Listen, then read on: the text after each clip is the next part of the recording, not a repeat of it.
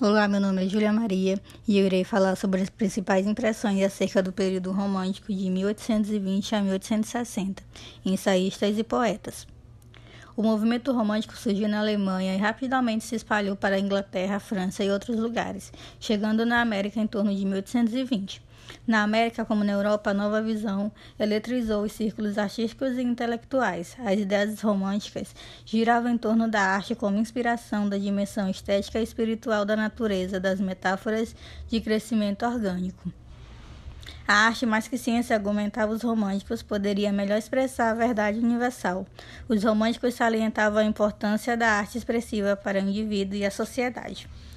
O desenvolvimento do próprio ser torna-se um dos principais temas. A autoconscientização, método primário. O romantismo era afirmativo e apropriado para a maioria dos poetas e ensaístas criativos da América. O, espiri o espírito romântico parecia adequar-se particularmente bem à democracia americana. Enfatizava o individualismo, valorizava a pessoa comum e buscava na imaginação inspirada seus valores estéticos e éticos. O movimento romântico inspirou os transcendentalistas na Nova Inglaterra. O, trans, o movimento transcendentalismo foi uma reação ao racionalismo do século XVIII e uma manifestação da tendência humanista do século XIX. Era baseado na crença fundamental da unidade entre Deus e o mundo. A alma de cada indivíduo era considerada idêntica ao mundo, um microcosmo do próprio mundo. Ralph Waldo Emerson foi a figura mais importante de sua época. Tinha um sentido religioso de missão. A visão espiritual e a expressão afóristica prática torna o Emerson fascinante. Um dos transcendentalistas de Concord disse que, com muita propriedade, que escutá-lo era como subir aos céus num balanço.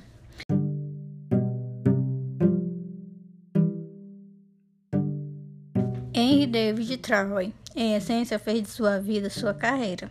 Não conformista, procurou viver sempre de acordo com seus princípios rígidos. Essa tentativa foi tema de muitos de seus escritos.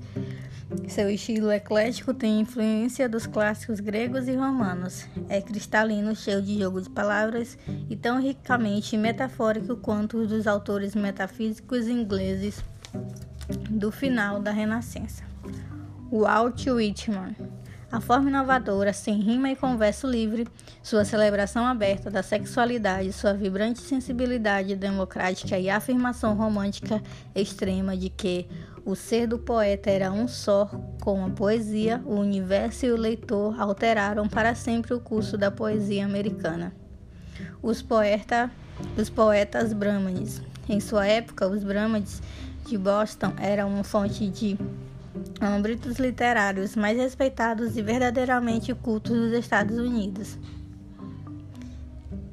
Esses poetas acadêmicos procuraram educar e elevar o nível da população pela introdução da dimensão europeia na literatura americana.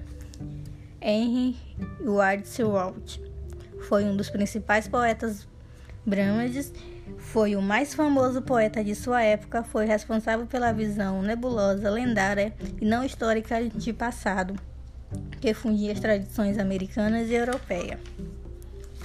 O período romântico de 1820 a 1860, ficção.